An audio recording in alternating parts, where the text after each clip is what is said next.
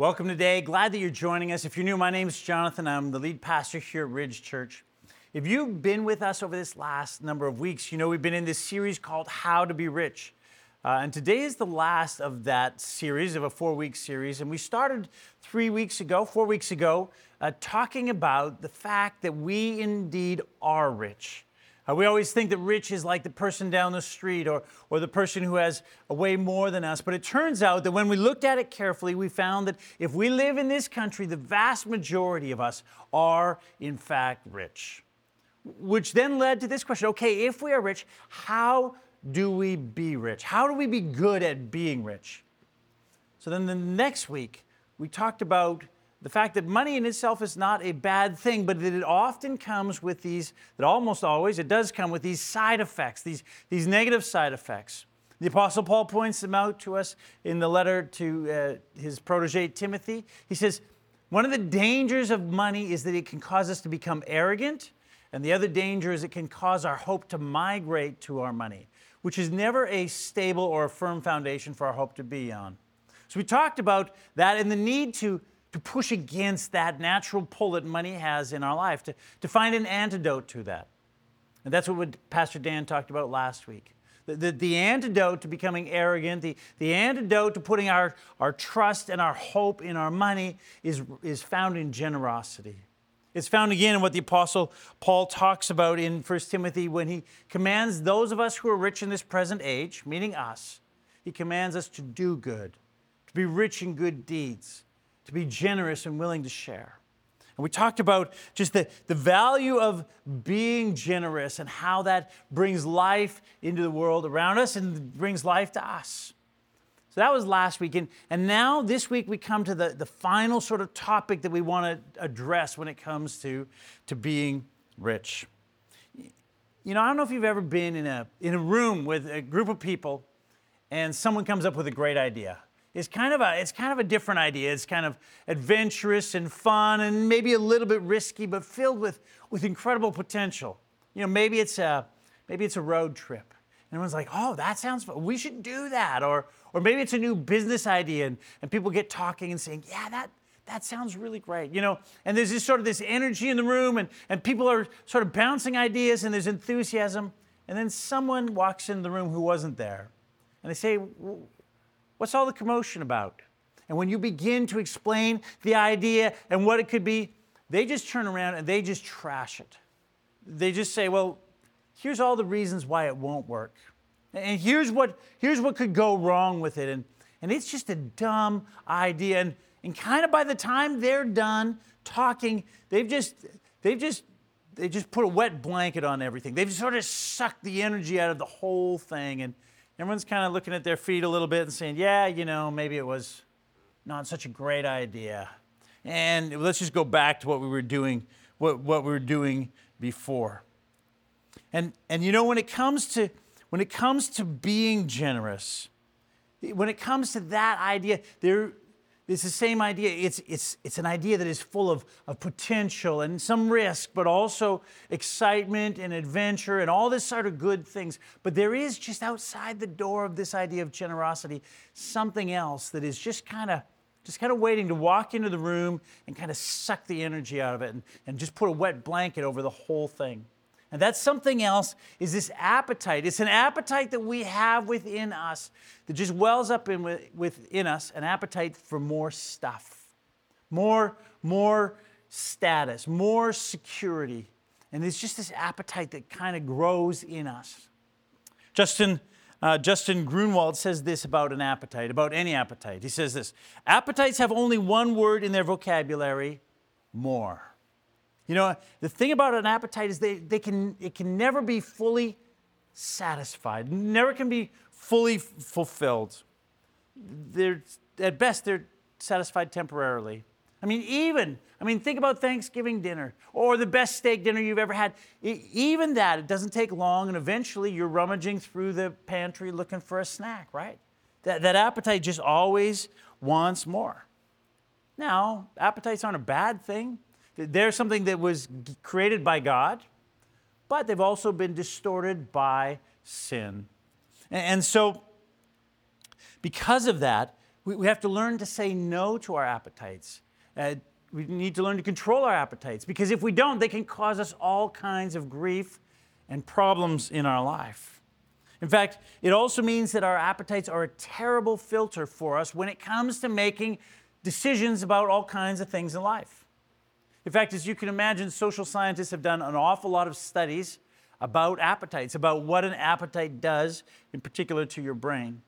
And they found some interesting things. They found a number of things. First of all, they found that when an appetite sort of you know, is stimulated in your brain, it results in something called impact bias. And, and impact bias is this, this thing within our brain that magnifies that particular appetite above all of our other appetites. And, and it helps us, it causes us to overestimate how happy we will be if we can finally satisfy that appetite. This, for example, is why a good waiter or waitress, when you're done your meal at a restaurant, you're full and you're done. That's why, if they're good, they'll actually not just give you a dessert menu, they'll bring a tray with the desserts on it. Or if they can't, they'll describe the desserts in such a way that you can just taste that dessert. Why? Because they stimulate that, that part of your brain that has this impact bias and says, even though I'm full, I'll be happier if I have that extra dessert. That's one of the effects of an appetite in our mind. Uh, the, the second thing that it does uh, when we stimulate an appetite, the second thing it causes our brain to do is become so focused on one bit of information or, one idea that everything else is blurred or, or subdued compared to that idea. That's why you can go to a car dealership and look at a car and drive out of that dealership thinking there's no other car that would ever work for me except that one. Because th- this thing has gone on in your mind that says, that one is the one that I have to have. And then the third thing that they found about appetites is that uh, uh, when an appetite is stimulated in your brain, it over exaggerates the consequences of not having that appetite satisfied. And the best place to see this is if you have teenagers or if you don't remember back to when you were a teenager, right? I mean, you hear this Mom, if I don't have that thing, I'm going to what? I'm going to die, right? I mean, that it's serious.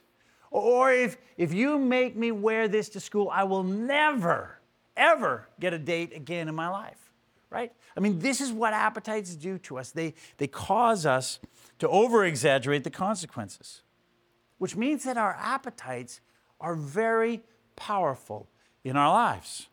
And if we're not aware of the, the power of the appetites in our lives, that causes problems. And if we're not aware of, of the appetite in our life for more stuff and more status and more security in our life, then that can come into our life, come into that room when we're talking about generosity and literally suck the, the energy out of that, put a wet blanket on, on our desire to be generous. And we think in the end, well, maybe we should just forget it. Let's just go back to doing things the way we always did it before. The Apostle Paul, again, in his letter to Timothy, literally a few verses be- before the ones that we've been talking about the last couple weeks, addresses this whole area of how to deal with this appetite for more stuff in our lives. And this is, this is what he writes 1 Timothy 6, verse 6. He writes this But godliness with contentment is great gain. Now, contentment, that's that, that's a concept that we don't hear very much about these days. What we hear about, or at least what we experience for the most part in our life, is discontentment. In fact, uh, uh, in an article titled Why the Devil Takes Visa, a Christian response to the triumph of consumerism, social commentator Rodney Clapp quotes a retail analyst from the 1950s. What, what I'm about to read you is from the 1950s. Here's what that retail analyst wrote our enormously productive economy demands that we make consumption our way of life, that we convert the buying and use of goods into rituals, that we seek our spiritual satisfaction, our ego satisfaction in consumption. That's from the 1950s. And you hear, do you hear the kind of language that he uses there?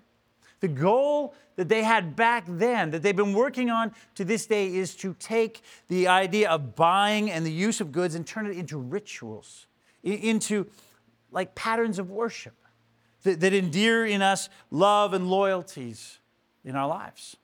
And, and he says the, the goal is to, to, to make it so that when we buy things that we think that will satisfy the spiritual desires in our life and the ego desires, it, it'll make us feel like we're important and valuable by the kind of stuff that we have. That, that's the goal of, of the consumer world that we're living in. The problem, of course, is that that, that kind of stuff never actually does what they promise it to. And this is just ancient wisdom. This is wisdom going back centuries. You know, the great thinker uh, and writer uh, Thomas Aquinas, he wrote back in the Middle Ages, and he, he said this The problem with trying to find the satisfaction of your spiritual hunger in things is that once you get them, once you've had them for a while, he says, you will despise them. He says, why? Because you'll realize that in the end, they don't fill that longing, that, that spiritual hunger in your life, and so you'll want something else. You'll move on to the next thing. It just always is that way. The ancient writer of Ecclesiastes put it more bluntly. Here's what he says Whoever loves money never has enough. Whoever loves wealth is never satisfied with their income. They're saying what, what we know is that the appetite for money and for more will never be satisfied. Plus, always having more means more work. And one of the guys who first pointed this out was a sixth century Roman philosopher named uh, Boethius. And he pointed this out that, that the more stuff you have, the more money you have, the more time and energy and, and resources it takes to care for that. So if you have a big house, I mean, the bigger the house you need to have, the, the more furniture you need. And the more furniture and stuff you have, the, the more time it takes to clean it and to repair it and, and to care for it. And what should, in your mind, bring you freedom and, and freedom from anxiety and, and, and that type of thing instead instead requires more time from your life and more energy. And once you've got all that stuff, then you've got to update it and you've got to accessorize it until you've got so much stuff that you're worried that someone's going to take it. So you've got to get a security system. And it just goes on and on. It causes more work in our lives. You see, there is great value in contentment. But the Apostle Paul goes on to say that, that, that, not only that, but if you want true gain, if you want real gain, you need to combine contentment with godliness. Now, here's why he says you need godliness too. Because there is beneath that appetite for more stuff, there's these two passions, these two deep desires that, that if you don't have God in your life, you, you just have no way of sort of dealing with. The first, the first passion, the first desire under, underlying all of this is fear. If you live in fear that, that the food you're about to eat is the last food you'll ever eat, boy, then you're just driven to eat so much more. If you live in fear that, that, that it, you're not getting all the experiences in life, all the meaning in life that you can that others are, then you're driven to always try to get more experiences. If you live in fear that you will never have enough to be secure, you always need just a little more to be secure. Then you'll always be driven with the need to have more and more stuff. And what the Apostle Paul points out is that when you have godliness, when you trust in God in your life, then that takes away that fear. Then the confidence that you need that there will be enough food, that there will be deep meaning in your life, that there will be all the needs that you have that comes not because you get more, but because your confidence is in God. That's why, in a number of places in the Bible, when it talks about contentment, it ties it to this idea of not being afraid. For instance, Jesus, he said this Do not be afraid, for your Father has been pleased to give you the kingdom. Sell your possessions and give to the poor. Provide purses for yourselves that will not wear out, a, a treasure in heaven that will never fail, where no thief comes near and no moth destroys. For where your treasure is, there your heart will be also. Jesus Don't be afraid. Don't be afraid. You can be generous. You can live this way. You can give because, because I'm caring for you, because God is caring for you in all of this. And later, the writer of Hebrews says this Keep your lives free from the love of money and be content with what you have, because God has said, Never will I leave you, never will I forsake you. So we say with confidence, The Lord is my helper. I will not be afraid. What can mere mortals do to me? Again, there's this idea I don't have to fear that I won't have enough because God is caring for me. So I can be content with the things that I have. That's the first, the first passion is that fear that, that godliness drives out.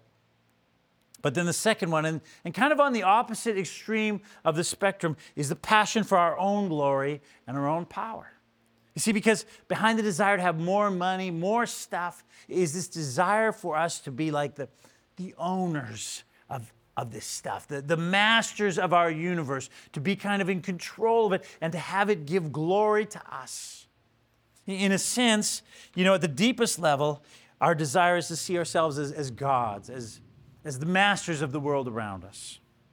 And here again, when we acknowledge that, that God is the supreme sovereign over all the universe, when we acknowledge that He is the ruler in our lives, and that we humbly and, and willfully submit to Him, that we don't need that, that, that need to kind of be in control, to be God in our life, just it dissipates, it goes away, and allows us again to find true contentment. You see, Godliness with contentment. That's great gain in our lives. And the opposite of that is great danger. And Paul goes on to warn about this next.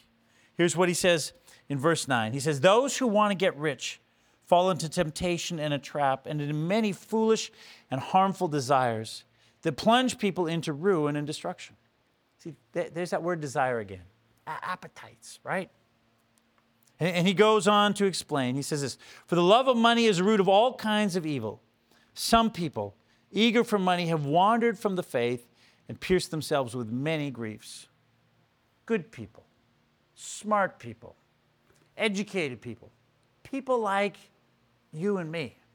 I mean, Paul, Paul warns this is a danger for us if we let our appetite for more money, for more stuff get out of control. He says, Look, dude, this is what happens falling into temptation and a trap, being controlled by harmful, habit forming desires, plunging headfirst into destruction, wandering from the faith, and piercing ourselves with many griefs. That's what happens when that appetite gets out of control. I mean, I, I bet that you can think of people in your world that you've watched, whatever appetite it is that there is out of control in their life, and you've said, man, can't they see? Don't they understand that if they don't begin to say no around whatever that appetite is, that it will bring destruction into their life? Why can't they see that? And yet, the question for you and I is can we see it in our own lives? Can you see it in your life? Can I see it in my life? Can we see that sometimes this desire for more and more and more stuff, if we don't get it under control, that it can bring destruction into our own, into our own world? Paul warns Timothy of this very thing. This is what he says next. He says, But you, man of God, flee from all of this and pursue righteousness, godliness, faith, love, endurance, and gentleness. Fight the good fight of the faith. You hear the language he uses there? I mean, words like, like flee and pursue and fight. It's about, you know, being intentional and aggressive and being generous. And that stuff just doesn't come naturally. The, saying no to ourselves is not intuitive to us. You would think, I mean, you would think that the more we have, the less we would want. But that's not, that's not how appetites work. The, the, the way an appetite works is that the more you have, the more you want. You know, if you feed an appetite, it grows. It, satisfying appetite doesn't diminish it, it expands it. If you want to diminish an appetite, you have to starve it. You know, I, I have a, I just have a really sweet tooth. I've always liked anything sweet. Uh, I'm the kind of guy that, you know, on a birthday after everyone's had their piece of cake and I've had my piece of cake, if there's just a little piece left over, I'll look and I'll say, well, don't want that to go to waste? I mean, I, I can help you with that. I just, I just love sweets. And I remember a number of years ago, uh, I worked with this, this wonderful lady, uh, and she came, and she told me one day, she told me that she'd given up all sugar. that she wasn't, uh, you know, having any sugar. And then she began to wax on about how sweet a cucumber tasted to her. And I really like this lady, but in my head, I was like, lady, I, I think you're crazy. I mean, when, when you start talking about how sweet a cucumber is, you clearly have, have gone too far when it comes to sugar. But then a couple of years later, I had to go off sugar uh, for a season in my life. And I remember the first couple of, of of days of that. Man, I just craved sugar like crazy. I, I, I had a sixth sense. I could, I could know if there was something sweet on the other side of a wall. Everywhere I went, I just wanted it. But eventually, as I starved that, that hunger, that appetite for sugar, eventually began to die down. And, and eventually I could walk in a room where they were having birthday cake, and while I kind of missed it, it didn't drive me crazy. And then, and then one day, I mean, it happened to me. One day I found myself eating the most delicious, sweetest cucumber I'd ever had in my entire life. Now, these days I kind of, I'm back into having more sugar again, but, but I found that my appetite changed not, not because I fed it, but by starving it. Instead of craving sugar, I found this sort of freedom from having to have sugar all the time, and I found in my world a new kind of sweetness kind of sweetness I could even find in, in cucumbers. And this again, this again is the wisdom that the Apostle Paul gives to us when it comes to this appetite that we have for more and more and more stuff. He says, You've got to starve it. Here's, here's what he says He says, For we brought nothing into the world, and we can take nothing out of it. But if we have food and clothing, we'll be content with that. Just food and clothing, nothing else. That's the diet. Now, of course, I'm not suggesting we do that. If, if I did, I'd be a hypocrite. Uh, I'm not doing that. I'm not saying you should either. But, but you understand the, the point that Paul is driving at. If we want to develop contentment in our life, if we want to dampen the, the, that appetite in our life for more and more, part of it, most of it requires us starving that appetite. So the question is, how do we do that? How do you starve an appetite for more and more stuff in a culture where everywhere you turn, there are messages stoking discontent with what you have. How do we do that in a culture which has intentionally developed marketing strategies that, that, that make buying and consumption of goods a, a spiritual act and tell us that that will fulfill our spiritual hunger? I mean, how do we learn to say no when technically we're able to say yes to so many things? Well, there are three ways. The first is awareness. You know, awareness can both, both fuel discontent, but if we use it right, it can also tame and dampen that discontent in our lives. It's all about what we're aware of. So, for instance, you know, awareness can fuel our discontent. Newell and I, we love, we love going to Costco, but we kind of dread it. Because you know, even though we love it, we, we go intending to get about seven or eight things, but by the time we pull that buggy up to the car, the checkout, you know, area, it's packed with about 45 things. Things that we didn't even know existed, much less were needs until we came there. I mean, I, have in my garage a mop to clean the windows on the outside of my house. I had no idea it existed until I saw it in Costco. And in that moment, it went from a want to I need this thing. I can't imagine how I lived without it. Of course, it sits in my garage. I've never used it yet. But in the moment, I knew that I needed it. The awareness of that kind of thing causes discontent. Now, that wasn't always the case. I mean, you know, uh, years ago, discontentment didn't play such a big role in our purchases. Years ago, people used to buy something new when the old one broke. Imagine that. I mean, people, people would, you know, replace those things only when it broke, which is this crazy idea for us today. Today we don't replace things when they break. No, no. Today we replace things when a newer model comes out. We don't, we don't replace it. We upgrade the one that we already have. And when do we decide that we need to upgrade it? As soon as we learn that an upgrade is available, it's because it causes us to be discontent with the perfectly good model that we currently have. So, see, awareness can cause a lot of discontent.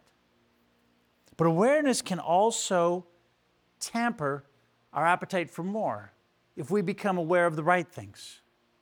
If you've ever taken a mission trip overseas to a third world country, it's amazing how when you see the needs of that of those people, when you come home, it, it kind of blunts your desire to fill your garage with more and more stuff. When we serve the people in our community who are in need, or the, the people in our neighborhood, or the people in our school eh, who are in need, it has a tendency to help us become more aware of the blessings that we have and the needs of the people around us. And, and it causes that desire for more to kind of kind of settle down. You know, when you look into the eyes of a kid who will get nothing at Christmas time unless you are generous and the people around you are generous to them, again, it, it just changes your awareness of what it is and it causes you to say, yeah, of course, we've got money to help with that. Right? Now, that, that change in awareness is not, should never be driven by guilt. That, that's never the goal. Rather, it's so that we become good stewards of the resources that God has given us. So, how do we change that awareness? How, how do we make that shift? Well, one way is to volunteer.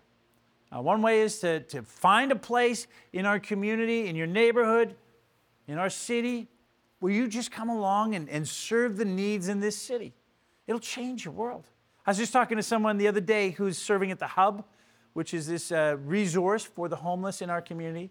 And the guy said to me, he says, I've been serving there for a while now. It has utterly transformed the way that I see the homeless people in our city because he has relationships with them and he's serving them. And, and it just causes a generous spirit in him because he has built that kind of one on one relationship with them.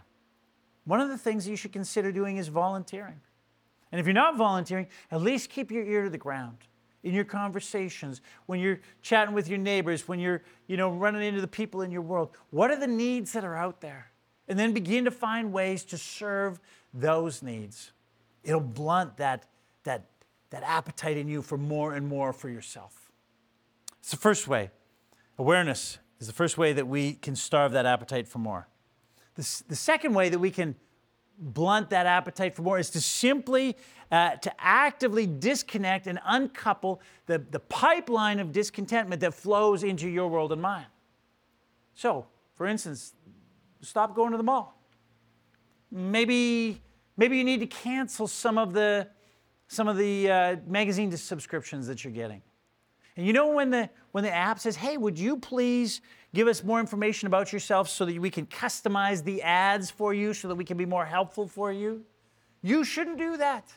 If you're a young, a young lady, if you're 25 years old, you want the algorithms to think that you're a 60 year old man. So they send you commercials for chainsaws and ride on mowers because then you're not tempted to buy that kind of stuff, right? I mean, there is some Instagram accounts that you should stop following, some Pinterest accounts that you should erase from your phone. Because all of those things flow into your world, and all that they cause you is to be discontent with the things that God has so graciously given you in your life. That's the second thing, second way. And finally, the third way is to remember that in the end, you don't ultimately own all the stuff that you have. Ultimately, everything that you own is a gift from God, it's His. And, and you're just stewarding the stuff that He has given you to own or, or to, to, care for. Uh, Augustine, the, the great church father, uh, he, he explains this. He says that our, our desire to privatize, to possess, to, to master, to own things that we are just a steward of, he says that's not only idolatry, it's just simply a fantasy. It's just not based in reality. C.S. Lewis, he makes the same point in his, uh, in his book, The Screwtape Letters. I don't know if you've ever read it. If you haven't, it's a fantastic book. Uh, the Screwtape Letters is a fictional series of letters written from a senior demon to a junior demon, teaching him how to mislead people in this world. And um, when it comes to the whole area of possessions, this is what the senior demon writes to his protege. He says this The sense of ownership is always to be encouraged in humans. The humans are always putting up claims to ownership that sound equally funny in heaven and in hell, and we must keep them doing so. They act as if they were a royal, a royal child whom his father has placed for love's sake in a titular command of some great province under the real rule of wise counselors, who comes to fancy that he really does own the cities, the forests, and the corn in the way he owns the building blocks on the nursery floor. In other words, what C.S. Lewis is saying is this to think that somehow we actually own all of the stuff that we have, that it isn't just God's and that we're his stewards, is the same as a four year old child of a king who thinks that just because the, the king has called him prince and put him sort of over this great province, that he owns and controls that province like he owns the, the toy blocks in his nursery floor. It's just not, it's just not reality. See, when we remember that God is the owner of it all, that everything that we have is only because of his gracious generosity in his life, and that we are to steward it wisely and well, that, then that can again starve that appetite in us that says, I have to have more, I have to own more stuff. Instead, instead it frees us up to do good, to be rich in good deeds, to be generous and willing to share. It, it frees us up to be good at being rich. See, godliness with contentment, that, that's great gain. The question is, what do you need to do today to begin to starve that, that appetite in your life? You know, some of you, some of you need to decide that you are going to find some place to serve, some place to volunteer. Maybe here at the church, but but it, but just as likely in one of the great organizations in our city that's already serving the needs that are out there. And you're going to say, I'm going to go and I'm going to serve the needy in this city because it's going to remind me of the goodness of God in my life. And it's going to blunt that thing in my world that says, I have to have more. And others of you, others of you this afternoon, you need to go home and take your phone out. And you need to unfollow all kinds of things that are just pipelines of discontent in your world. You just need to look and say, I don't need that anymore. I don't need to see that. I don't need to watch that. And you need to, to, to remove that pipeline of discontent in your life. And some of you, you just need to go home and wander around your beautiful house. You just need to look at your stuff in your garage and in your backyard and your house and just say, Look at God's grace. Look at His goodness to us. Look how generous He's been. He owns it all.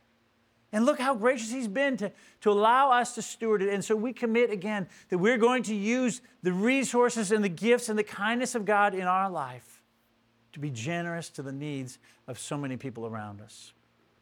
You see, it's not easy to be good at being rich. It's hard to do. But when we follow God's design for how to be rich, then we take hold of that life, which is truly life. Then we end up living life in the fullness that God always intended for it to be. And so may God grant you, may He grant me, may He grant us together the courage and the wisdom to know how to be good at being rich. Would you bow your heads with me? Let, us pray together. God, we come to you again this day as people who have the privilege to live in this country with all kinds of riches, with wealth beyond imagine for most of the people in this world.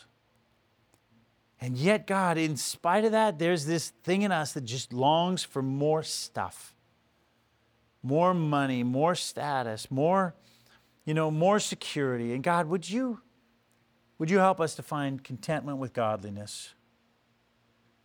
Would you help us to find the great gain of knowing that, that more is not actually more, that contentment is more? God, would you help us to have the courage to blunt those things, to, to starve that appetite in us? God, so that we would take hold of this life, so that we would live the, the kind of life that truly is fulfilling and meaningful and joyful. God, so that we would be good at being rich. Because in your grace, that's what you've made us. You've made us rich.